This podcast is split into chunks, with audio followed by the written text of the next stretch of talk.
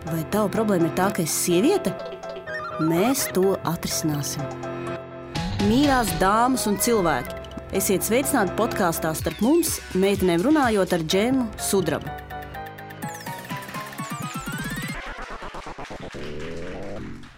Nu, lūk, es, iz, es nedaudz izstāstīšu par to, par ko ir šis podkāsts. Man liekas, es redzu uh, trīs, divas, vismaz divas vai trīs jaunas sejas. Sveiki, ja vai ne? Jā, paldies, ka esat atnācāt. Un, mēs šodien, tad mēs vienmēr ar dažiem izņēmumiem um, šo podkāstu uh, ierakstām Aleponijā, kas ir vienkārši suprīgākā vieta Rīgā. Un, uh, dažreiz mēs viņu ierakstām uh, Kaņepes kultūras centrā, kas parasti notiek tad, kad ir Lady Fest. Un tad nākamo mēs ierakstīsim Kaņepē, un tas būs 6. martā. Un, um, un mēs ierakstām divas sarunas. Vienu sarunu mēs sākam septiņos, un apmēram līdz astoņiem mēs turpinām, tad pēc tam no astoņiem līdz apmēram deviņiem. Tas ir kā, kā mums sanāk. Mēs cenšamies stundā ietvert visu pasakāmo, un mums tas gandrīz nekad arī neizdodas. Nu, un, uh, iemesls, kāpēc mēs taisām šo podkāstu, ir tas, ka mums likās, ka nav pietiekoši daudz sarunu ar sievietēm. Nevis par sieviešu jautājumiem, kas parasti ir nu, tādā sieviešu žurnāla kontekstā, uh, kurpes, uh, tur, kā pareizi uzklāt kosmētiku, kāpēc tev nav bērnu, kāpēc tev ir bērni, bet vairāk par idejām, kas ir sievietēm nesaistīta ar bērniem, ģimeni un vīriem un sievām Un, uh, un drusku vairāk parunāt par to, ko viņas dara savā ikdienas dzīvē, darbā, un, un kā viņas skatās to, kā ir būt sievietei 20. 21. gadsimtā Latvijā un pasaulē. Nu, lūk, tad mēs cenšamies arī to darīt tādā nepārāk grūzīgā veidā, jo ļoti daudz kas, kas ir saistīts ar feminismu un sieviešu tiesībām, ir tāds drusku depresīvs.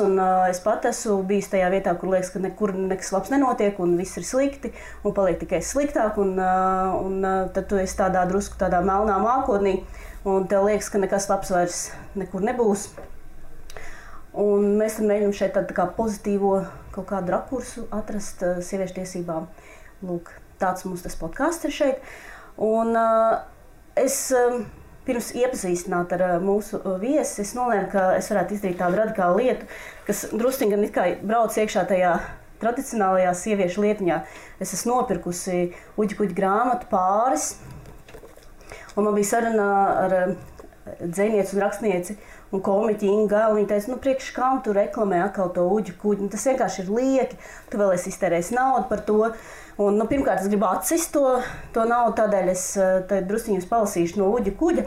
Un, uh, varbūt mēs varētu nedaudz arī reflektēt par tām zīmēm, ko tur sievietes var apgūt. Jo, cik es saprotu, tā ir viena no populārākajām grāmatām Latvijā. Un, uh, tad, ja parasti runā par uģu kuģi, neskaitot internetu komentārus, tas viss vienmēr ir pozitīvi. Un, un es, es principā saprotu, kāpēc sievietes to varētu lasīt, un kāpēc varbūt daži vīrieši to varētu lasīt. Tādēļ, ka dzīve ir ļoti sarežģīta un veidot attiecības ir ļoti sarežģīti. Un tad tev liekas, ka varbūt kaut kāda konkrēta tāda risinājuma varētu palīdzēt. Nu, lūk, un par dažiem no šiem konkrētajiem. Pirmā svarīgākā lieta, ko es vēlētos atzīmēt, ja? tiem, kas tikko ar mani ir tikušies, ja? šeit ir tāda lieta, te ir tāds, kas sieviete, kas sēž ar paplastām kājām, acīm redzot, kādā filozofiskā tādā, tādā mm, pozā. Un tur ir skaidrojums par to, vietas, kur cilvēki tiekas, ir ļoti atkarīgs no viņa enerģijas centra aktivitātes. Piemēram, kur jūs tikāties? Kapos. Kap... Tas te nav. Kapi nav apskatīti, tas ir ārpus čakrām. Un jūs? Tinderī. Es teiktu, ka tas ir tā, ir tā lejas tā, kas ir starp kājām čakra. Mēs nezinām, vai bērni nestīsies šo video, tāpēc es nesaukšu, bet jūs sapratāt, kas par čakru tā ir. Jo tur ir balīts alkohola reibumā. Tas ir tas, kā, kā mēs definēsim mūsu attiecības. Balīts alkohola reibumā, baudīt dzīvi, vēlmi apmierināt savas fiziskās vajadzības. Varbūt, teiksim, ja jūs stoltē satiekieties, tad arī tā ir zemākā čakra. Un vidējā čakra ir vibalīts, piemēram. Un tas, kur jūs esat satikšies, arī definēs to, kādas būs jūsu attiecības. Ja tas tie nav uģa kuģa kursi, kas ir pašā augšā, tad nu, ir sliktas ziņas, diemžēl. Bet kapi būtībā ir sakrāla vieta. Es domāju, ka tas ir augšā tikpat kā uģi kuģi kurs. Nu, tas ir kopējs ceļš, es teiktu. Jā, Tāpēc, jā, jā, jā, jā, Jā. tas ir nopietni. Eh, Vai jūs tur gājāt eh, kādu apraudzīt vai eh, nokārtoties? Pēc zaļumballes. Tā, tā bija vieta, pie kuras mēs tik satikāmies. Vērtībēm. Jā, nu te nu atklājas tā patiesība, diemžēl. Šeit ir ļoti interesants gadījums, jo sajaucas vairākas čakras. Ne, es nu, neesmu tik sīki izlasījis, bet man šķiet, ka nu, viņš tur to tā neapskata. Jūs esat tāda liela mistērija priekš varbūt uģa kuģa. Um, nu, lūk, un, um, bet es gribēju parunāt par sievietes, uh, sievietes pienākumiem. Uh, un sievietes pienākumiem un lietām, kas bloķē uh, 24 pazīmes, ka sieviete nepieņem sevi. Es izlasīju, uh, un nu, diezgan sliktas ziņas ir jebkurai sievietei, principā, kas šo lasa. Uh, es neteikšu visas 24, bet dažas. Piemēram, jums ir problēmas ar ēst gatavošanu. Jā, ja ēdiens neizdodas garšīgs, regulāri piedeg vai vienkārši vairs negatavojat, tad, diemžēl, tiek bloķēta sievišķība. Un nākamais, kas ir ļoti aktuāls daudzām sievietēm, un viņas domā, ka viņām nav zaļā pirksta vai kāda īkšķa vai kā to sauc, jūsu mājās iznīkst istabas augi. Tālūk. Tā arī ir skaidra pazīme. Un tad man, man ļoti patīk šī pazīme. Jūs nesat tikai sev ērtu apģērbu. Tas ir nepareizi. Ir jānāsā ļoti nospiests lateks apģērbs par prieku savam vīram. Tā lai jūs nekad nejustos laimīgi un ērti. Un visu laiku tā, man, man viena draudzene teica, tā lai tev stringi visu laiku spiežās dibenā. Un tas tev visu laiku tā atgādina, Ka tu esi sieviete. Tu esi sieviete, Jā. tu esi sieviete. Tā ir tava sievišķība. Un tā, bet tad nu, labā ziņas ir tās, ka ir tādi sieviešu enerģijas avoti. Un sieviešu enerģijas avoti ir piemēram friziera apmeklēšana, manikīrītis. Un tad ir vesela sadaļa par tikšanos ar dažādām sievietēm, ar citām sievietēm, ar precētām draudzenēm. Jo ir svarīgi tikties ar precētām draudzenēm, ja tu gribi apprecēties, jo tur tā precētā enerģija ir iekšā. Mm. Ar draudzenēm, kas acīm redzot nav citas sievietes, un draudzenes ir dažādas uh, sieviešu uh, jomas. Un uh, tad ir jauno māmiņu klubs, ar ko ir arī ļoti, ļoti svarīgi tikties. Nu, tādas lietas man ļoti patīk, tas, ka te ir rakstīts, ka e, spēlēšanās ar bērniem paaugstina sievietes enerģiju. Nu, tas ir jāprot. Es nezinu, es vienkārši. Es tiešām nesaprotu, kā tas ir. Un ļoti forši arī tā kā labas ziņas vīriešiem. Te ir rakstīts, ka sievietei enerģija paaugstinās, tad, ja viņa dāvina sev ziedus. Tā kā tev nav jāgaida, kad vīrietis to darīs. Nē, tu vienkārši gaidi, kad eh, tev nu, pats sev uzdāvina. Un tad ir arī liels biksēm nē. Šāds apģērbs simbolizē vīrišķu enerģiju, un ir pat likums nevilkt piks uz septiņiem pirmajiem randiņiem, ja patiešām vēlaties apbūt vīrieti. Tā kā, diemžēl es jau redzu, ka nu, šeit ir viena dāma, kam nav tā arī vēl joprojām nav izdevies apburt savu vīrieti, lai gan jūs jau esat sen kopā. Nu, neko darīt. Nu, lūk, un kas grauj sievišķību, rupja runa, alkohols, smēķēšana, vardarbība. Un zem vardarbības ir nav tā kā nu, domestic violence, kā varētu likties, bet mm. tur ir tā kā tagad moderni ir nesāt un tetovēt skeletus. Tā ir tā īstā vardarbība. Uh, arī šausmu filmas un ziņas kā tādas. Te ir arī rakstīts, ka sievietei nevajadzētu vispār skatīties ziņas uh, vai domāt sarežģītas domas. Tas Nekādā bloķē, gadījumā, bloķē to sievišķību. Atrašanās sabiedrībā, kur lamājas smēķē un lieto alkoholu, tā kā kaņepē ir out of limits mums visām, diemžēl. Neglīts apģērbs. Kad te gan nav skaidrs īsti, kas ir glīts apģērbs. Eh, Jo uģim kuģim te nav tādas stila grāmatas, kā, es tā cerēju, ka varbūt tas būs rakstīts, bet, nu, diemžēl, tad mums pašām ir jāsacina tie visdrīzāk, tomēr ir tie Neglīts, ne, neglīts apģērbs ir tas, kas ir ēsts tikai tev pašai. Ah, jā, nu, tā, jā, tieši tā. Jā. Nu, lūk, un, um, un uz šīs te, tāda, tā, kā pozitīvās nots, tad, uh, es vēlos jūs iepazīstināt ar, um, ar sievieti, kas dīvainā kārtā vēl joprojām skaitās sievieti, lai gan tomēr domā dziļas domas, kas uh, ir lielā mistērija, ko mēs šodien mēģināsim atrisināt ar uh, Latvijas Universitātes profesoru. Un, uh, kā jau es teicu, manā skatījumā viņa ir arī izglītības jomas influenceri, jo līdz ko saka kaut ko mēdījos, tā uzreiz visas māmiņas ir sajūsmā, un arī tēti ir sajūsmā, un LO Open Minded ir uh, kurs par mileniāļiem un dažādām paudzēm un par bērnu audzināšanu. Un uh, cilvēki kā traki uh, skatās to visu un ir pilnīgi, pilnīgā sajūsmā, tādēļ, ka tas drusku ir citādāk nekā varbūt mēs esam ieraduši runāt par bērniem. Varbūt. Sveika, Zanda! Labvakar, Džemma. Jā, nu, lūk, es uh, gribēju tev jautāt, vai, nu, kā tev ir, vai tev bloķējas sievišķība no tām dziļajām domām? Es no tā, ko tu izlasīji, sapratu, ka vispār ir pilnīgākais čau. Eh, Paldies Dievam, man nav tetovējumu ar, ar galvaskausiem. Man ir tikai ziedi, Nu, bet man ir vai tie tetovējumi. ir agresīvi ziedi, tev tas jautājums jāuzdod? Vai tas ir rozes, vai tas ir kaut kas tāds maigs? Nu, nu, jā, Ma- ah, man ir arī putni. Roze ir un lilija ir un putni. Nu, tā roze to varbūt vajadzētu likvidēt, jo viņai ir tie asumi, varbūt Nē, labi. nav, nav, nav. nav. Ā, nu tad ir bet, es ok. do, bet es domāju, ka tā nu, ir diezgan nobloķēta tā sievišķība, jo tetovējumi kā tādi ir.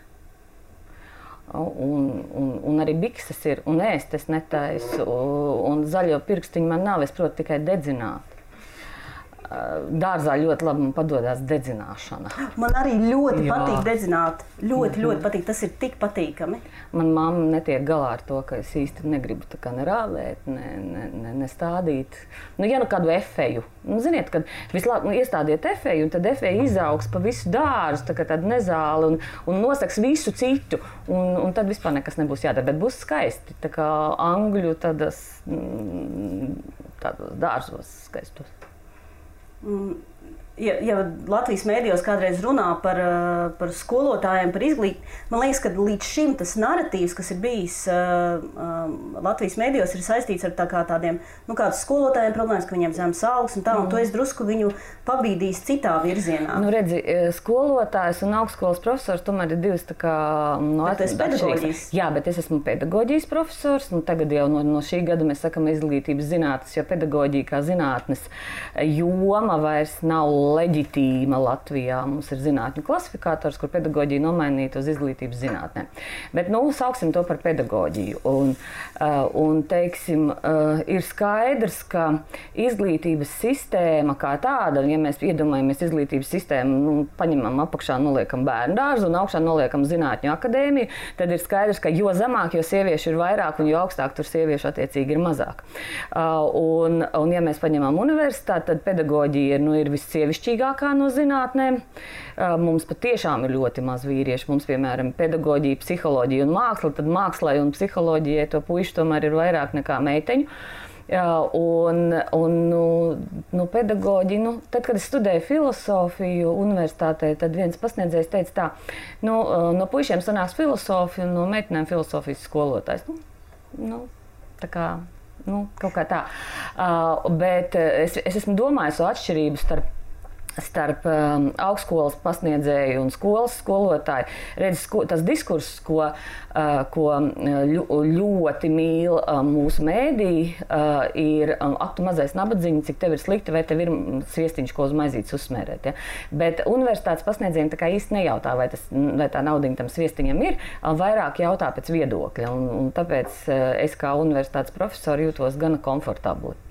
Un tu saki, ka, ka, ka viss, kas saistās ar sievišķību vai, vai sieviešu tiesībām, drīzāk, ja tu teici, ir, ir, ir no to gender approach kļūst ar vien skumjāks un bēdīgāks Latvijā, tad es, kā pasniedzēju, kas strādā studentiem pirmajā kursā, es meitenēm saku, ka šī ir vislabākā vieta rietumu kultūra un vislabākais laiks, kad piedzina par sievieti. Patiesībā ir nenormāli forši būt par sievieti mūsdienās. Un, un, un, un strādāt universitātē eh, arī dzan, eh, lai gan, protams, universitāte ir ļoti konservatīva un hierarhiska, hierarhiski veidota institūcija un, un patriarchāla institūcija. Kopš lai, mums Latvijas universitātē nekad nav bijis rektores sievietes.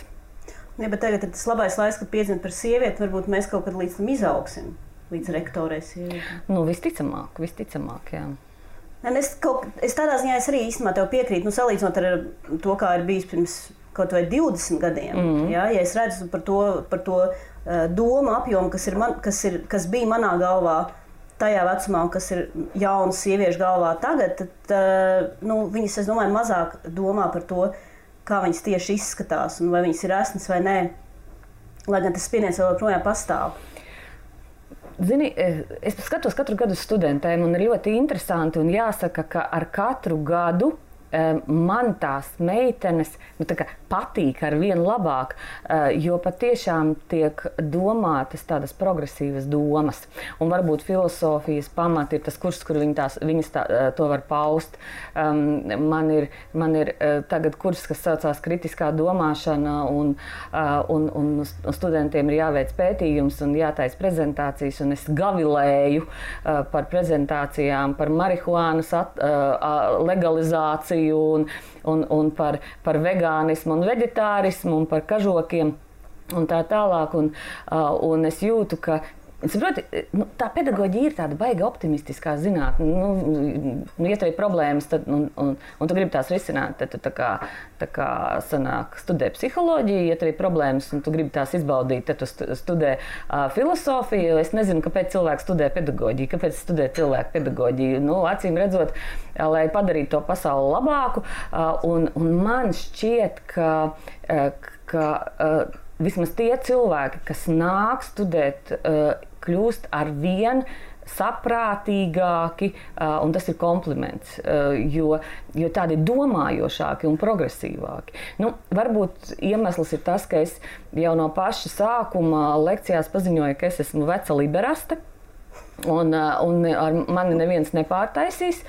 Es esmu te ieradusies, lai viņiem izstāstītu, kas ir ļaunais ģenderis. Ja viņi gadījumā nezina, kas ir ļaunais ģenderis, jo gan skolotājiem, gan psihologiem ir jāsaprot, kas, kas, ir, kas ir dzimte. Ir jāsaprot jautājumi par diskrimināciju par dažādiem eģismiem, seksismiem un, un, un rasismu un tā tālāk un tā joprojām. Un, un jāmāk skatīties nu, atvērti uz, uz cilvēku kā tādu. Es varbūt runāju pārāk nopietni šim. šim šim e, formātam mūsu, man pajautā varbūt kaut ko tādu. Nu, varbūt pastāsti par. E, nē, nē nu, pa, pabeigsim šo. Es domāju, ka, ka ir baigs arī. Ir, ir ļoti bieži tiek teikts, ka nu, viss ir uh, tik slikti ar Latvijas izglītības sistēmu, tādēļ, ka ir pilns ar skolotājām, sievietēm. Nu, tāpat kā ir slikti ar, zēn, nu, ar visiem vīriešiem, tādēļ, ka mātes. Mm -hmm. uh, ir interesanti. Redzi, skolotājs sākotnēji ir tīra vīriešu profesija, un tas ir garīdznieks. Viņš ir divi vienā.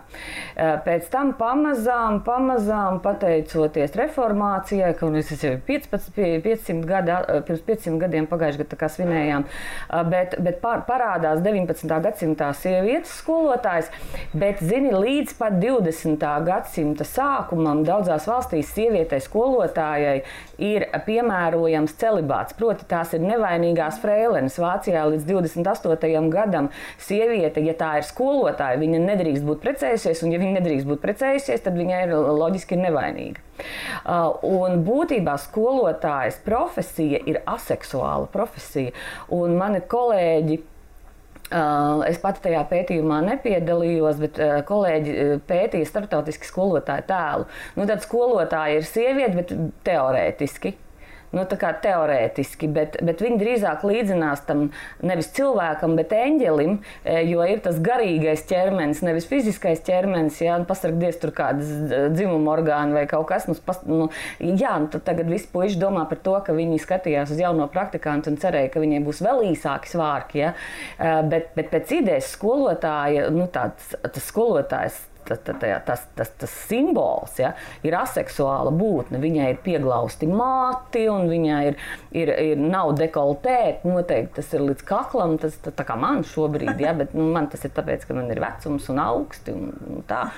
uh, un, un, uh, un, un līdz ar to uh, nu, tas stāsts par, par to, ka skolotāja ir sieviete, ir visai nosacīts. Patiesībā skolotāja nu, ir sieviešu dzimuma būtne, bet diezgan aseksuāla būtne. Un ļoti ļoti ilgstoši um, skolotāja profesiju nekādā veidā neļāva saistīt ar seksualitāti kā tādu. Es atceros, es mācījos skolā pagājušajā tūkstošgadē, ja, un, un jebkurā gadījumā es pabeidzu vidusskolu 87. gadā. Mums bija milzīgs skandāls. Mūsu uh, vienai jaunai, skaistai skolotājai bija romāns, uh, nu, tātad attiecības ar vienu no vecākās klases skolēniem. Un puisis bija ārprātīgi skaists. Mēs visi bijām samīlējušās, loģiski. Un, ja viņš ejot pa gaitienu ar mums kaut ko uh, parunāja, nu, es saprotu, ka tā 23 vai 24 gadus uh, vecā skolotāja arī neizturēja to viņa šārmu attiecīgi. Uh, bet tas bija milzīgs skandāls. Un, un, un neskatoties to, ka puisis jau bija pilngadīgs, tomēr, nu, protams, viņa darbu zaudēja. Jautājums, vai tā nenotiktu mūsdienu Amerikā? Tā notiktu mūsdienu Amerikā tāpat, bet, bet tā, tā skolotājas seksualitāte nu, ir tāda amputēta. Teorētiski. Ja? Uh, un mēs, protams, varam runāt par to, ka sievietes ir skolotājas profesijā lielākā, lielākā vairumā. Jā, Latvijā tas ir saistīts gan ar skolotāju prestižu, gan ar algu. Nu, mēs zinām, ka, ka, ka sievietes mums cik pa 15% mazāk mm. vidēji pelna kā vīrieši. Uh, līdz ar to. Uh, jo viņas izvēlās tās profesijas nepreizās. Jā, bet redz, lai piesaistītu labu fizikas skolotāju veci, varbūt skolot, skola atradīs līdzekļus, kā viņam samaksāt un samaksāt vairāk. Ja? Jo, jo skolas šobrīd, kā jūs zināt, nodarbojas ar pārpirkšanu. Uh, bet, ir, bet, bet mūsu fakultātes dekāni, kas ir psihologs, kognitīvās psiholoģijas profesori, viņi saka tā, ka meitenes ļoti bieži izvēlās pirmskolas un sākumskolas skolotāju profesiju, jo viņām ir pašām nav bērnu, tā tieksme pēc bērniem ir. Un tajā brīdī, kad viņām tie bērni piedzimst, tad viņām tā tieksme pret svešiem bērniem pazūd. Ja? Es esmu pedagoģijas profesors, es ciest nevaru bērnu kultūru. Man ir riebis, ka bērni dzied. Nu, nenormāli nepatīk. Es nevaru. Es nevaru. Varbūt tad, kad man būs mazbērni, tad man patiks, bet es visu laiku saku, es savējo jau esmu atsēdējusi. Ja? Mani bērni ir pieauguši un visu, un es tagad, ja drīkst, neklausīšos, kā bērni dzied, un tad es pārslēdzu ja, to kanālu. Varbūt šeit es eh, arī eh, atļaušos piebilst, ka šī bija man tāda liela, tas man bija tāds liels šoks par sevi ka es nebiju dabīgā sajūsmā. Par, visšausmīgākais manā skatījumā ir bērnu dārza uzstāšanās. Tie bērni neviens nezina, nu, neskaitot to vienu, tur kaut kādu vai nu, pārgudro meiteni vai pārgudro mm. zēnu, ja? bet pārējie visi klūp uz savām kājām. Nostāvēt viņi nevar. Tā viens tur ieraudzīja, māmu aizgāja, tad kaut kas sāk raudāt, vārdus, nu labi, ja divas rindas atcerās un tu ceri tavējais būs labi. Nu, nav viņš neko labāks. Viņš tāds pats kā visi tie izleņi bērngārzā. Un tā, es vienkārši domāju, nu, tik skumji. Pirmajā reizē, protams, saraudies, bet pēc tam. Es domā, raudāju oh. gandrīz vienmēr. Bet, es, es atceros to Nē, nu, aizvainojums, un, un, un, un es nezinu. Nu, nu, Vārds sakot, iznāk tagad tā grupiņa, visi dzied. Divi ir nostādīti manējais tā skaitā. Nostādīts maliņā, viņiem iedod divi kociņi, viņi sitos divus kociņus. Pārējie dzied uh, un, un deklamē, un tie divi nu, tādi apdalītie, mazapjēdzīgi, acīm redzot, tiem iedod divi kociņi. Viņi tur stāv, un, un es atceros, ka es, es tik nenormāli raudāju, ja? un es nezinu, vai cits mācis domāja, ka aiz laimes, bet, bet, bet nu, nu, nu, tas, nu, tas bija briesmīgi. Uh, pamazām, zini, kad, kad sāk forši palikt, tad viņi, kad sastāv klasē un paši gūst kaifu jau no tā visa. Es atceros, ka man jaunākais dēls dēls, viņš privātā skolā mācījās, viņi bija deviņi džeki un klasē un viena meitene. Un viņi bija uztaisījuši uh, uz māmiņu dienu, ja nemaldos, uh, priekšnesumu, kur tas tā meitene bija pārģērbusies par vīrieti, un visi tie, tie 7, 8 klases džeki par meitenēm. Viņas bija modelis, skaistuma konkurss tas bija. Visi, visi vecāki eh, lauza sajūsmā krēslus un kliedza un ārdījās, ja? un tie tur visi nāca laimīgi. Beigā problēma bija atrast 42. izmēra kurpes. Es atradu vienu studentu, kurai ir 42. izmērs, un es aizņēmos no viņas kurpes. Un, un, un, un tad, eh, jo, jo saproti, um, Es atkal teorijā nokļuvu šajā brīdī, bet teorija saka tā, ka, ka bērnu kultūra ir pieaugušo radīta. E, tā ir kultūra, kas pašam bērnam iespējams neinteresē un nepatīk. Es nesaku, ka visiem bērniem nepatīk. Ir bērni, kuri piecos gados uh, spēlē klavierus un, un gūst kaifu no tā, uh, bet nu, sistos divus kociņus vienu pret otru, ja skatos stūrī, es nedomāju, ka tur beigās kaifs no tā vai kaut kāds ir. Uh, un, un tagad digitālajā kultūrā ir runa par to, ka nu, beidzot bērniem ir kultūra, ko viņi zina labāk, pārzina labāk nekā pieaugušie. Un pieaugušie besās nenormāli. Viņi grib noņemt to visu nost. Nu, ja. Es domāju, ka arī tā dziesmu izvēle viņi ir, viņi ir apzināti manipulatīvi izvēlēti. Mm. Piemēram, eh, šis te, te māmiņa dienā silta jauka istabiņa. Akmens dievs vienkārši nav, nav jau tas nekas tāds baigais mākslinieckais Mhm. pārdzīvojums, mm. bet tad to dzied, viņi tik gaudulīgi arī dzied. Un tā uzreiz jāsaraudās, bet es jau saprotu, ka tā ir tas tā kā Titaniku skatīties. Tad, ja tev varbūt kāda šķiršanās bijis vai kas tāds, tu vienkārši esi emocionāli mm. e, nu, tādā vājākā dzīves posmā, un, un tad viņi to vienkārši izmanto. Nu, iedomājies, kā mēs, kā mēs mācī jūtamies. Mēs te, vai tās četras rindiņas viņš neaizmirsīs? Un, un tā, oh, viss. Un, un tad, tad miers, jā, un tad var ielīst telefonā. Jā, viņš tās četras rindiņas ir atcerējies. Halleluja, jā, viss kārtībā. Bet, nu, jā, piedodiet visas manas pirmskolas uh, skolotāja izglītības programmas meitenes, uh, jo meitenes pamatā ir ļoti reti, kad ir kāds puisis. Bet ir puisis, uh, puiši arī. Bet tu zini, kas notiek ar puišiem, kuri grib studēt pirmskolas pedagoģiju? Visi domā, ka viņi ir pedofili. Jā. Ir tā, ka uh, viņi pat izstudē, bet ir ļoti grūti dabūt darbu. Un grūti dabūt darbu arī, uh, arī uh, vecāku dēļ, jo vecāki noprotestē. Nu, kurš vīrietis grib par šādu algu strādāt? Tur jābūt ir kaut kādai, vat, saproti, gudri, nu, viltīgai domai. Un mēs bijām ar studentiem uh, Leipzigā un, un sko, pri- skolā, un, un tur bija lielākoties vīriešu skolotāji. Un es tagad skatos pirmsskolas skolotājs. Iedomājieties tādu ducīgu 30 gadnieku džeku, kurš ir notetuvējies un nopīrsingojies no augšas līdz apakšai.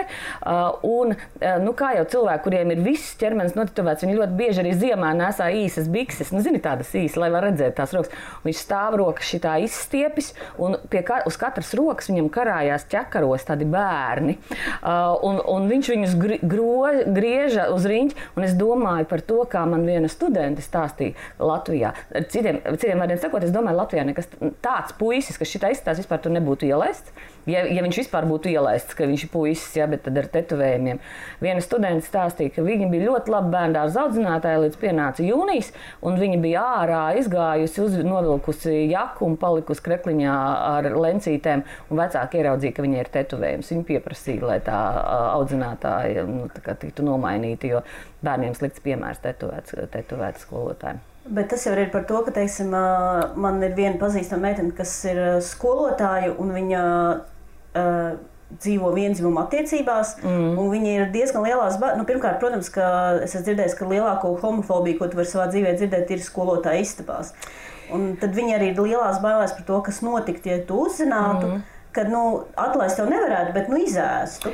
Jā, eh, es nemāku teikt par skolotāju istabām, bet es teikšu, tā skolotāja ir konservatīva publika. Tas ir eh, zināmā mērā loģiski, jo iedomājieties, izglītība vienmēr ir vērsta pagātnē. Viņa ir vērsta tajās klasiskajās, tradicionālajās vērtībās, ja cēlu krēslu vakarā, lai sēž mana māmuliņa un, un, un, un, un tā tālāk. Un, un tā kā notiek tā kultūras transmisija no pagātnes uz tagadni. Uh, Un tāpēc pedagoģija, kā zinātnē, arī ir diezgan, diezgan tādā. tādā neforšā stāvoklī vai neforšā situācijā, jo visas citas zinātnes, vēlams par stenderi, pēta progresu un nākotnē. Jā. Mums te kaut kas jāmēģina sk- skatīties, kas ir noticis atpakaļ. Pat, pat vēsture, jā, iespējams, skatās daudz brīvāk uz to, kas ir noticis sabiedrībā nekā pedagoģija. Bet, Es aizmirsu, ko es gribēju teikt. Ko es- Kāpēc ā, skolotāji ir konservatīvi? Ah, tas notika ar lesbietes ā, Jā, ā, nu, tā tad ā, Latvijā skolotāja lesbieta visticamāk īsti no skapja iznākt ārā nedrīkst. Ā, Un, ā, un es gribēju teikt, ka iespējams tā vis, vishomofobiskākā vieta nav skolotāja istaba, bet homofobiskākā sabiedrība ir vecāki, kuri, kuri joprojām tic behaviorismu tēzei, ka piemērs, paraugs, ka noteikti stimuli rada noteiktas reakcijas. Lai gan visās sociālajās zinātnēs ir, ir jau sen konstatēts, ka, kon, ka, ka konstruktīvismu tēze ir tā, kas, kas, kas iet ar, ar to uzvaras karogu. Ja? Ka nav tā, ka, ka ja es, man piemēram, es esmu visu mūžu smēķējis, man ir divi nesmēķējoši dēli, sportisti. Nu, no kā viņi to iemācījās? Nu, iespējams, no sava tēva, kurš arī šādu un tādu uzsmēķēja. Ja? Bet, bet tas, tas nebūtu. Un, un nav arī tā, ka viņi obligāti meklē mm, sievietes, kas līdzinās viņu mātei, ja? kuras studē kaut kādas nevajadzīgas lietas un pīpē. Ja? Nu, nu, Tā, tā, tā, tā, tā, nav, tā noteikti nav. Bet, bet vecāki briesmīgi. Un, redz, un te mēs nonākam pie manas mīļākās tēmas, likumības grozījumi. Jā, vot par parunāsim par to. Man liekas, ka pamazām visi par viņiem aizmirst, jo tā ir tāds mīts. Jā, jo mēs esam tā kā, tā kā beig, zaudējuši cīņu par likumības grozījumiem. Tad atgādinu skatītājiem, ka likumības grozījumi tika pieņemti ā, vasarā, brīdī, kad visi skolotāji bija atvaļinājumā un kad, kad tauta ā, guļ jūrmalā vai kaut kur Sicīlijā, pludmalē un vispār neko nemana. Bet citiem vārdiem tika papildināts izglītības likums ar punktu, ka ja skolotājs savā, savā profesionālajā darbībā veicina kaut kādu netikumību vai, vai sniedz seksuālo raksturu informāciju. Nu, tas skolotājs tiek sodīts. Un te ir ļoti interesanta, uh, interesanta atkal no izglītības filozofijas viedokļa tēze, ka uh, skolotājs demokrātiskā sabiedrībā vairs neatrodas tur, kur viņš atradās totalitārā sabiedrībā, Padomju Savienībā. Padomju Savienībā skolotājs bija uh, ar lielu uh, profesiju, ar lielo burtu. Viņam nevajadzēja izpelnīties autoritāti. Viņš tā autoritāte bija, jo skola bija ideoloģijas instruments, un skolotājs tikpat liels ideoloģijas instruments kā izglītības sistēma kā tāda. No skolotāja baidījās, skolotāju respektēja, un viņam nekas pat nebija jādara, lai tas notiktu. Tagad tā vairs nav. Skolotāji ir izmisuši. Skolotāji saka, ka bērniem ir pārāk daudz tiesības. Kā saka mans kolēģis, profesors Ivars Austers, ja, ja skolotāji saka, ka bērniem ir pārāk daudz tiesības, tad viņi netiek galā ar situāciju. Mm. Nu, ta, tam jābūt tam, tam uh, signālam, ka netiek galā ar situāciju. Bet vislielākā, uh, vis, visvairāk netiek galā ar to pati sabiedrība, kas mēģina to skolotāju iest, iestumt atpakaļ tajā kontrolētāja vietā, noņemt atbildību no sevis par bērnu audzināšanu, par bērnu vērtībām, par bērnu, par bērnu nezinu, attieksmēm un paradumiem, uzgrūst to skolotājiem un panākt, lai tas skolotājs būtu tas paraugs, kam līdzināties. Un tāpēc tas skolotājs ir aseksuāla būtne. Kā, ja aseks, ja, sievi, ja, ja skolotāja ir aseksuāla būtne, nu kā viņi var runāt latviešu valodas stundās par seksu? Nu, Tas būtu lieki. Tas nu, pilnīgi lieki, jā. Un mums um, pāris gadījumi ir bijuši. Tie vecāki tā kā ir laikam nomierinājušies drusku, bet, protams, ir vecāku organizācijas, kas ļoti seko tam līdzi. Tāpēc mums ir strīdi par, ar, par papardes ziedu. Vai ir eh, seksuālā eh, izglītība vajadzīga skolā, vai nav seksuālā eh, izglītība vajadzīga skolā? Tur man arī ir teorija, sava un viedoklis. Bet, bet bija gadījums, kad 12. klases skolēniem, kuriem lielākā, lielākajai daļai ir 18 gadi, skolotāji parāda filmu par franču dzinieku Rembo, kurš ir gejs bijis, un tā ir vēsturiska filma par viņa dzīvi. Nu, Zieps liels. Nu, mēs arī turklāt arī esam tendēti tēlot, ka tie mākslinieki, kas ir bijuši homoseksuāli, ka viņi vienkārši nebija atraduši savu īsto. Un, uh, un es domāju, mums uh, publiskajā telpā arī ir, mēs mm. zinām cilvēkus, kas dzīvo vienzimumu attiecībās. Tā ir, tas ir kā public knowledge, un gal galā viņi arī to ļoti neslēpj. Bet tā vai tā, es arī tikko nesen lasīju kaut kādā vienā žurnālā interviju, un tur tiek uzdot tādi jautājumi, jā, bet nu, kā tad ir sieviņa? Nu, kā, es, es vienkārši nesaprotu, mēs visi tēlojam, ka šis neeksistē, bet visi zina, kurš mm. ir gejs. Jā, un, un, un zina arī, kurš ir gejs, pat ja viņš gejs nav. Nu, jā, tas Arī, arī tā mums mēdz gadīties.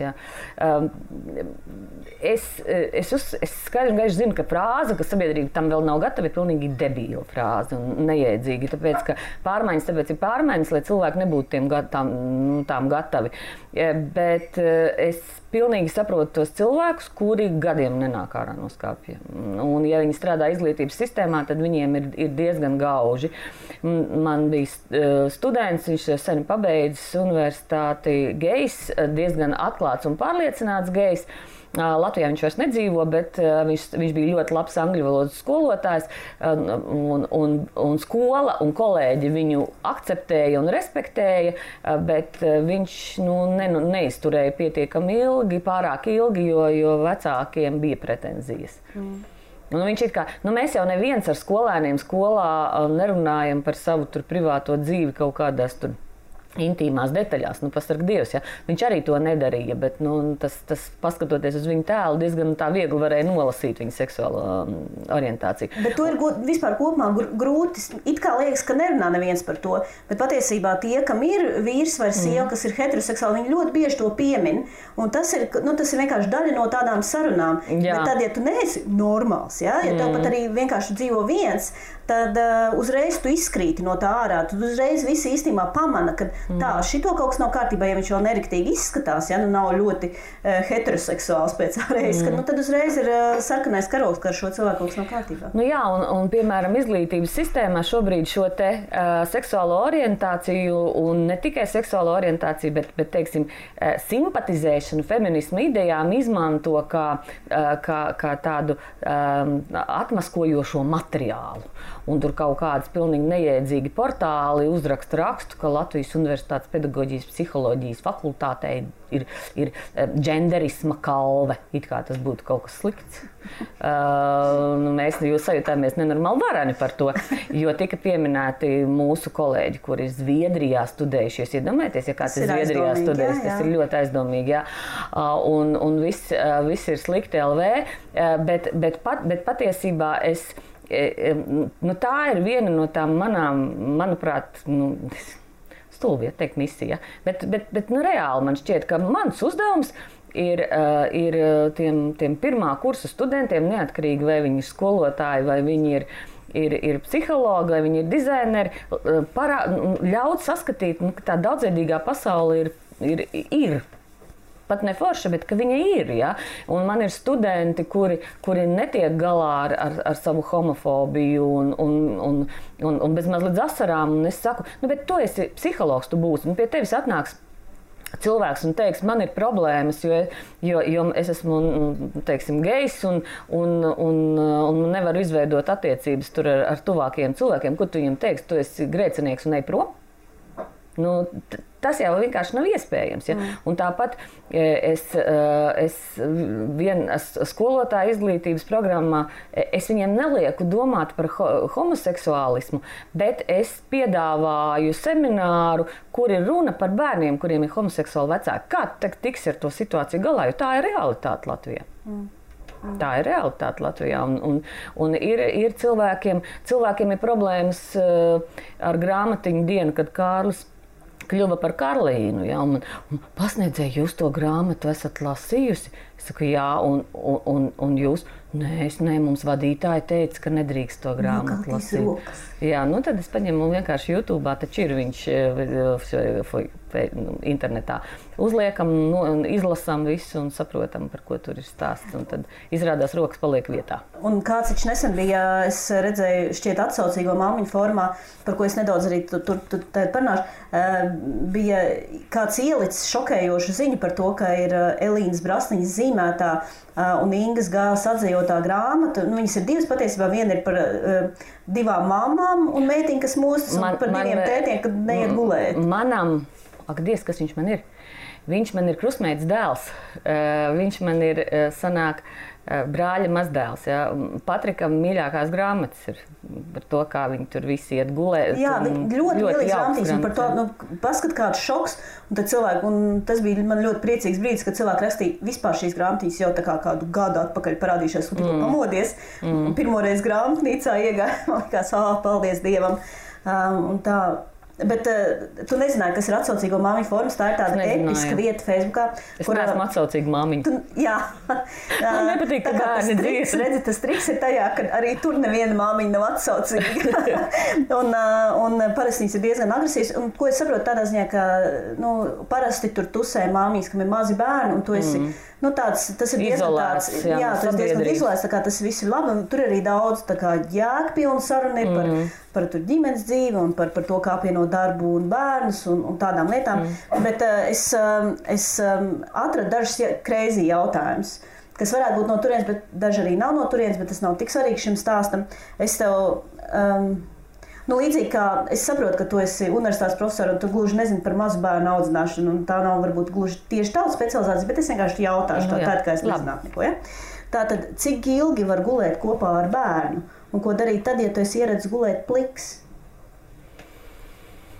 Jā. Patiesībā mani bērni diezgan ilgi gulēja man blakus. Na- Nu, un tad, tad es atceros, ka mēs ar bijušo vīru smējāmies, ka uh, izplatītākā seksa poza ir katrs ar savu bērnu, katrs uh, savā istabā. Un, Jo, jo tad, kad atnāk viens un apguļās perpendikulāri, tad tu- tur visiem vairs nav vietas. un Tad es gāju, viņš nāca uz lielo gultu, un es gāju uz ma mazu augumu, es varu bērnu gultiņā ieli- ievietoties. Uh, Es teikšu tā, ka nu, mēs no, nu, no attīstības psiholoģijas zinām uh, nu, tos attīstības posmus. Uh, un uh, ir brīdi, ir līdz noteiktam vecumam bērni to mammas vai tēta kailumu īsti neuztver kā, kā kailumu, uh, jo nav, nav tā, teiksim, tā apzināta tā ķermeniskā identitāte, un, un bērns neko neiztaisa. Atcerieties, paši mēs sēdējām vannā ar brāļiem un brālēniem. Un, ma- un, Un, un nu, teiksim, dažādi dzimumi bērni. Un, un pilnīgi, pilnīgi mums nu, nebija nekādas tādas kauna izjūtas. Es domāju, ka, ka um, atskaites punkts ir, kad bērns sāk kautrēties no tā. Mēs, protams, varētu atrast kaut kādus higiēnas apsvērumus, kādēļ nevajadzētu tur plikiem kopā ar bērnu gulēt un tā tālāk. Ja? Un, un tad, kad mēs strīdējāmies ar vienu par šo tēmu, reāli strīdējāmies ar vienu um, kā, draugu ģimeni, nu kā, kā, kāpēc tu ļauj tiem bērniem nākt? Es saku, nu, bet, nu, līdz 16 gadiem taču nenāks. Nu, vienā brīdī taču pārstās nākt. Vot, ja 16 gados nāk, vot tad īsti nav labi. Ja? Tad tur droši vien psihologa palīdzība Mēs ar mammu esam ļoti tuvi. Jā, jā, jā. Bet, bet nu, tā arī bija aptuveni līdz ar tādu kauna jūtu rašanos kārtīgu un, un tās dzimuma identitātes, ja, sava ģendera apzināšanos, cilvēks arī pārstāja nākt nu, uz to. Nu, nezinu, piecos, sešos gados viņi ir pārstāja nākt uz to vecāku gultu. Bet, ja cilvēkam ir bail, nu, tad labāk viņš nāk nekā baidās. Un Tā ir. Nākotnē uz terapeitu ietaupīs. Jā. Uh, Man uh, bija tāda uh, pašai situācija, kur man likās vienā brīdī, ka man desmitgadīgā meita, ka viņa, nu, viņa vairs īsti līdz galam netic Ziemassvētku vecītim, bet tā mazākā meita tic, un tāpēc es nolēmu tā individuāli sarunu mm. veikt ar vecāku un teikt, nu, zini kā, nu jā, īstenībā viņi, nu, viņi ar tādām aizdomām uzdeva jautājumus, es domāju, nu, šis ir tas brīdis, kad es varu at atklāt mm. šos melus. Un es viņai, nu, pateicu, ka nav. Un es viņu pilnīgi neatgriezu, nu, man ne, ne, ne jau neatgriezu. Es ritīgi satraumēju. Viņa bija pilnīgā šokā par, par to, ka nav. Un tas viņai lika ticēt vēl vairāk. Es atceros, ka man šis brīdis bija, kad es, pie, um, es bija tāda filma. Ziemassvētki Manhetenā, kur viens vīriņš staigāja pa Manhetenu un apgalvoja, ka ir Ziemassvētku vecīts, un viņu tiesāja. Un tur bija tā doma, ka uz dolāra rakstīts In God we trust. Ja? Un, un te ir tā pati doma, ko es teicu, ka, viņš, ka viņi bija sakriņķējušies, tie mani puiši, ka tā Ziemassvētku vecīša nav. Tad es viņam teicu, nu, taču viss ir vienkārši. Ja mēs ticam, tad viņš ir. Un, ja tu gribi ticēt, tad tu vari tam ticēt. Ja? Uh, bet eh, tas jau vairs tā nebija tāda akla, nekritiska ticēšana. Tā bija drīzāk tādas tradīcijas pieņemšana. Ja? Bet, nu, man liekas, tas vispār ir tāds liels jautājums, ko, ko es uzdodu par, par melošanu bērniem. Jo, piemēram, Jā. tā kā mēs tēlojam, ka mēs ēdam veselīgi, noliekam bērnus gulēt un tad ēdam čipšus. Mm. Nē, melošana bērniem ir ļoti normāla parādība. Eh, Mēs visi esam gadsimtiem pieraduši bērniem melot, jo uz bērnību neatiecās ļoti liela eh, informācijas daļa eh, par seksu, par nāvi, par vārdarbību, par, par ļauniem cilvēkiem, par slimībām, um, nezinu, viss, kaut, viss, nu, viss kas bērnu. Jo, jo bērnība, kā tu zini, ir tāds laimīgs dzīves periods, kad tu pilnīgā tādā pamuļķī skrien pa pļavu un ēd puķis. Ja? Uh, Un tev nekas, nekas nav jāzina. Un pasargā Dievs, tu zināsi kaut ko tādu, kas tev var to, to iluzoro laimes izjūtu atņemt. Jo bērnība taču ir laimes tā vieta. Ja? Un tāpēc mēs nedrīkstam teikt, ka cilvēki nomirs. Uh, Un, ja cilvēks ir nomiris, tad mēs viņu neņemam uz bērniem. Mēs viņu, mēs viņu sastāstām kaut kādus melus. Un, un aizbrauc, tā tante aizbrauc aiz trījiem kalniem, trījiem zemēm. Tad mēs stāstām viņiem par stārķiem un par kāpostiem. Un stārķi un kāposti ir tās. Ir tā, tabuizētā valoda, lai nerunātu ar bērniem par seksualitāti. Un tad viena studente saka, ka pie viņiem bērnu dārzā ienākusi viena māte un pieprasījusi novākt stārķi no, no dekorācijām, jo stārķis esot perversi. Nu, man nabaga stārķis, viņš ir speciāli radīts, lai nebūtu perversi un arī kļūst par perversi. Nu, mm, jā, Bet traki, jā. es domāju, ka lielākoties tur tā problēma ir tā, ka vecāki visu redz caur to savu prizmu. Jo, nu, gudīgi sakot, mēs ar bērniem man nu, nebija tāds laiks, ka mēs, man liekas, īsti par stārķiem runājam. Mēs, es baigi ticu, ka no to seksuālo izglītību mm. tā, ka vienkārši nu, tu tā pamazām sāc par tām lietām runāt, kad viņi uzdod jautājumus vai interesēs par kaut ko, un arī ar nāvi. Bet nu, tā līdz galam tādas lielas, stingras pārliecības par to, kā nu, pareizi darīt, man nav. Ir tā, ka ir jāuzdod, ja viņš uzdod jautājumu, ir jāatbild. Jūsu atbildība ir saprast, kā atbildēt. Ir, ir tas, ka pirmkārt mēs par tiem jautājumiem spriežam no savas samaitātības pakāpes un no savas pieredzes. Ja? Bet, nu, viņi, tā, viņi tā nedomā. Bet mana tēze ir tāda, ka nezināšana nepadara cilvēka dzīvi drošāku. Punkts. Un, un tā ir mana pārliecība, un to es saku visiem skolotājiem un visiem vecākiem. Digitālajā kultūrā, ja jūs esat pielaidis bērnu pie interneta, kas nav radīts bērniem, kur ir informācija, kas ir kā reiz tā, kas neatiecās uz skriešanu pa pļavu, tad ir jāizskaidro, ko tu esi redzējis. Jo citādāk tas bērns nu, samulst un tas priekšstats par pasauli veidojās ļoti, ļoti, ļoti nu, neatbilstoši. Uh, man bija um, saruna ar vienu manu labu draugu, uh, kur, kur atnāk izmisusi man un saka, ka viņas 11-gadīgajai meitiņai sākušās menstruācijas. Es saku, nu, ko tu darīji? Viņa saka, ārprāts, viņa neko nezina. Viņa domā, ka viņa mirst. Jūs iedomājaties tās, to paniku tam bērnam. Nu, tad es pie viņas iegāju un teicu, Dievs tā ir nolēmis, ka tā sievietēm viss notiek labi. Es noklausos. Labi, ka nav tā, ka Dievs tā ir nolēmis, ka tu mirsti. Nē, nē, bet es saku, bet nu, tu pa seksu viņai izstāstīji visu. Viņa saka, tu ko, viņai ir 11 gadi, viņa ir maziņa. Viņa tā no puišiem baidās un tā. Es saku, nu maziņa, ne maziņa, bet tīri tehniski stāvoklī palikt var. Uh, un tā ir tā vecāku problēma, uh, kādēļ arī vecā, uh, skolotājs grib ielikt tajā, tajā šaurajā mm, kontrolas nišā, lai viņi būtu tas paraugs. Un, un vecāki paši slēpj no bērniem to, ka viņi ir dzīvē kļūdījušies, un ka viņi ir skumji, un ka viņiem nav naudas, un ka viņiem ir grūti. Um, protams, ir mm, garlaicīga pusaudzi māte, kur nepārtraukti ņērkst, bet tomēr ir jāzina ir, ir jāzina, ka patiesībā bērni daudz vairāk iemācās no mūsu kļūdām nekā no mūsu veiksmes stāstiem, kāds es tur varants un kā es visu dzīvē esmu izdarījis. Un, un, ja tie jautājumi nāk, tad uz tiem jautājumiem jāmēģina atbildēt, bet nu, mēs intuitīvi jūtam, ko. Nu, mēs nelietojam medicīniskus terminus. Es atceros, man. Laikam jaunākais viņš atnāca. Viņš saka, paklausies, vai, kāpēc bērni nenodarbojas ar seksu? Es saku, tu zini, ka nu, viņam kad astoņi gadi. Es saku, tu zini, ka no seksa rodas bērni? Viņš saka, nu, zina. Es saku, nu, a, ko tu bērns būdams darīsi, ja tev piedzims bērns? Viņš tā, hmm, ok, loģiski. Uh, un, un tas astoņos gados ir labs, labs arguments, kāpēc bērni nenodarbojas ar seksu. Jo bērni nevar uzturēt bērnus. Nu, es, ne, es nemeloju, ja, bet es atbildēju vispār nu, ne, ne, ne par fizioloģiju, ja es par sociālajām eh, patiesībā vērtībām atbildēju. Un kas bija paradoxāli, es vienmēr atbildēju uz visiem tiem jautājumiem. Es pat esmu atbildējis uz jautājumu, kā jūtas vīrietis seksa laikā. Es saku, kāpēc jūs man prasat, ejiet pie tēta? Viņa saka, tēta saka, viņš nevar par tādām lietām runāt, atsūtīt pie tevis. Es sēdēju, domāju, domāju, domāju. Es saku, patīk jums šķaudīt. Šie saka, jā, es saku, tā kā šķaudīt, tikai tūkstoši reizes krūtāk, foršāk. Šie, oh, jā. Nu, puiši varēs man pēc tam pakonsultēt, vai es trāpīju vai netrāpīju tajā, tajā līdzībā. Eh, bet neskatoties uz visu, viņiem vienalga nebija īsti skaidrs, kā tas tīri tehniski process viss notiek. Un tad, kad, kad bija jau kaut kādi 11 gadi, un es paskaidroju, tad jaunākais man teica, fuj, mammu, fuj, un tu to esi darījis? Ar cik reižu? Uh, un, uh, un tas man, man, man ir tāda grāmatiņa, kuras visu to esmu pierakstījusi. Es visiem vecākiem iesaku, jo, jo pēc, pēc tam lasīt ir ļoti, ļoti pašiem visiem interesanti. Bet uh, tas, tas mūsu uzdevums ir, man liekas, nepazaudēt bērnu uzticību to uzticēšanos. Un, jo mēs vairāk ar viņiem runājam, jo atklātāk mēs ar viņiem runājam, neguļot 16 gados vienā gultā.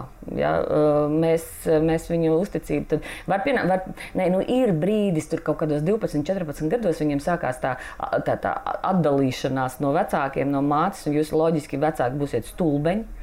Un, ta, un jums ir jābūt stulbeņiem. Ja jūs neesat stulbeņi, tad ir slikti.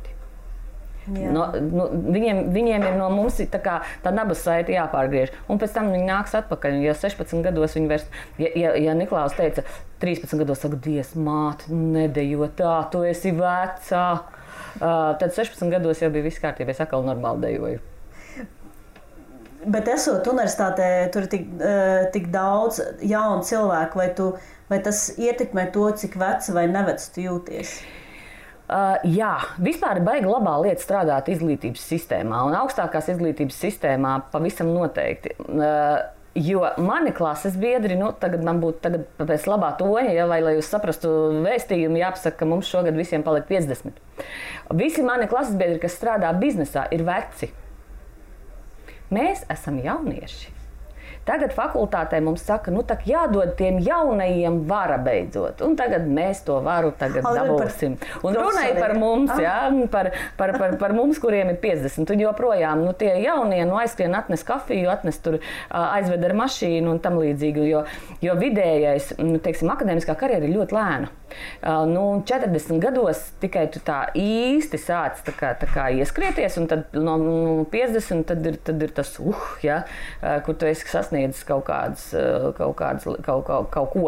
Bet privātajā biznesā jau 50 gadi jau ir pirmspensijas vecums. Ja. Nu, Nu, ja tu neesi 3-5 ar sirdstrieku nomiris. Jā, nu, nu te, augstākā izglītībā strādājot, arī var nomirt ar sirdstrieku. Arī darbi ir nenormāli daudz. Ir tāds, eh, ir tāds viens jautājums, ko es eh, cenšos uzdot visiem, kas pie, pie manis atnāk. Un, eh, vai tu vari izstāstīt par kādu gadījumu, kur pēdējā laikā esi notizlojusies?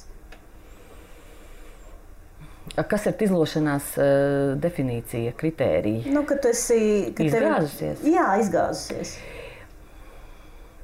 Man diezgan labi sanāk izgāzties bi- auditoriju priekšā. Uh, un, un tie gan nav parasti studenti. E, Man tā izlošanās notiek tad, kad es dodos uz kaut kādām skolām ar lekcijām. Un tas, tas, tā, tā izlošanās izpaužās tādējādi, ka uh, tu teici, es esmu tas influenceris, un tā direktora man tur ir redzējusi, un tā direktora ir izdomājusi, ka viņai mani vajag. Un es tagad atzinos uz uh, otru pasaules malu, ja ne, bet valsts malu, un nostājos priekšā un saprotu, ka telpā auditorijā sēž 60 pirmspensijas vecuma dāmas, kurām neinteresē nekas. Un tad runāt. Um, pusotru, divas stundas ir tā kā sisties pret, pret, eh, pret stiklu. Un, un, un viņas gaida, nu, lielākoties dāmas, ja, gaida kaut kādu panacēju, kaut kādu risinājumu, kur, kur, uh, kur es pateikšu, kā tos bērnus disciplinēt un kā viņus visus pielikt pie vietas, un kā viņi visi atkal nokļūst cieņpilnā attieksmē pret skolotājiem. Un es viņiem to nesaku, protams. Ja. Nu, un, un, tad, un, un tad ir tās reizes, ka es jūtu, ka Arī tā direktora nožēlo, ka viņa man ir uzaicinājusi, jo, jo un to naudu man ir samaksājusi. Man ir žēl tās dienas, ja, ko es esmu izman, nu, uz turieni izmantojis, lai aizbrauktu.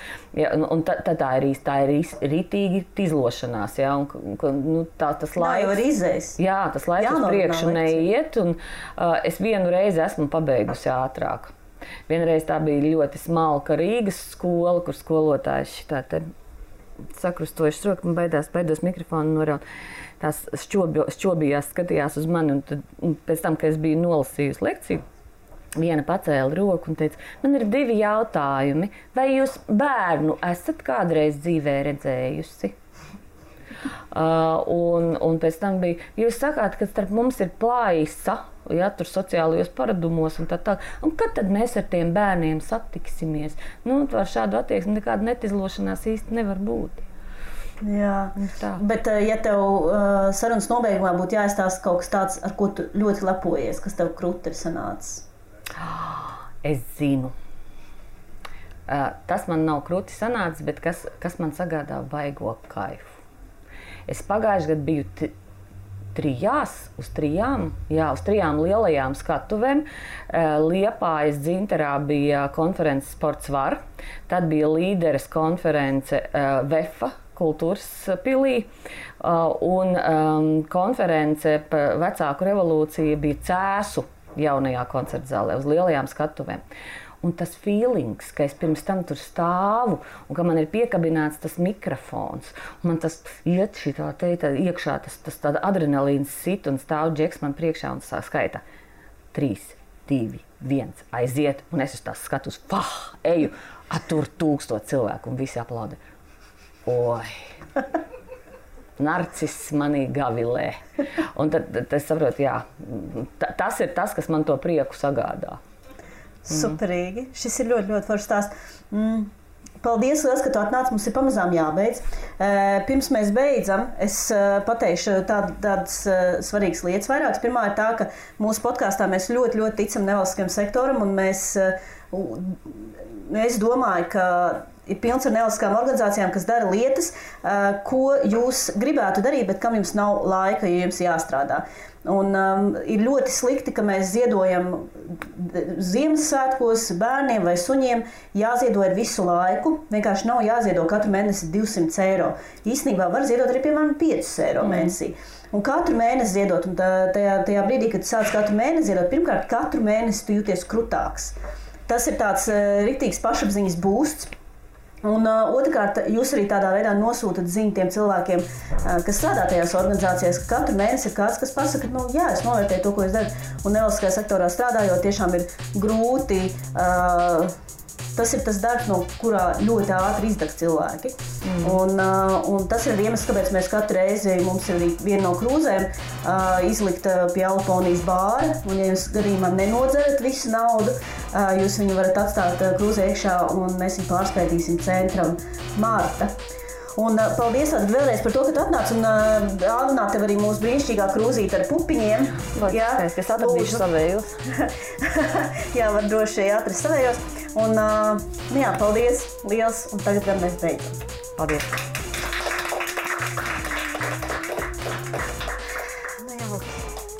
Kad tu klausies kaut ko internetā, un tev tas ļoti, ļoti patīk, un tad paiet kaut kāds laiciņš, un tu to vēlies atrast, vairs nevar ilgi neatceries, kas tas bija, kur tas bija. Tāpēc tagad paņem savu telefonu, nu vai vienalga to, kam tu klausies podkāstus. Tas varētu būt Spotify, varbūt Apple podkāsti, vai Podbean, vai Patreon, vai varbūt Delphi, un piesako Džēmas podkāstam. Mēs pagaidīsim. Bet ātrāk. Subscribe!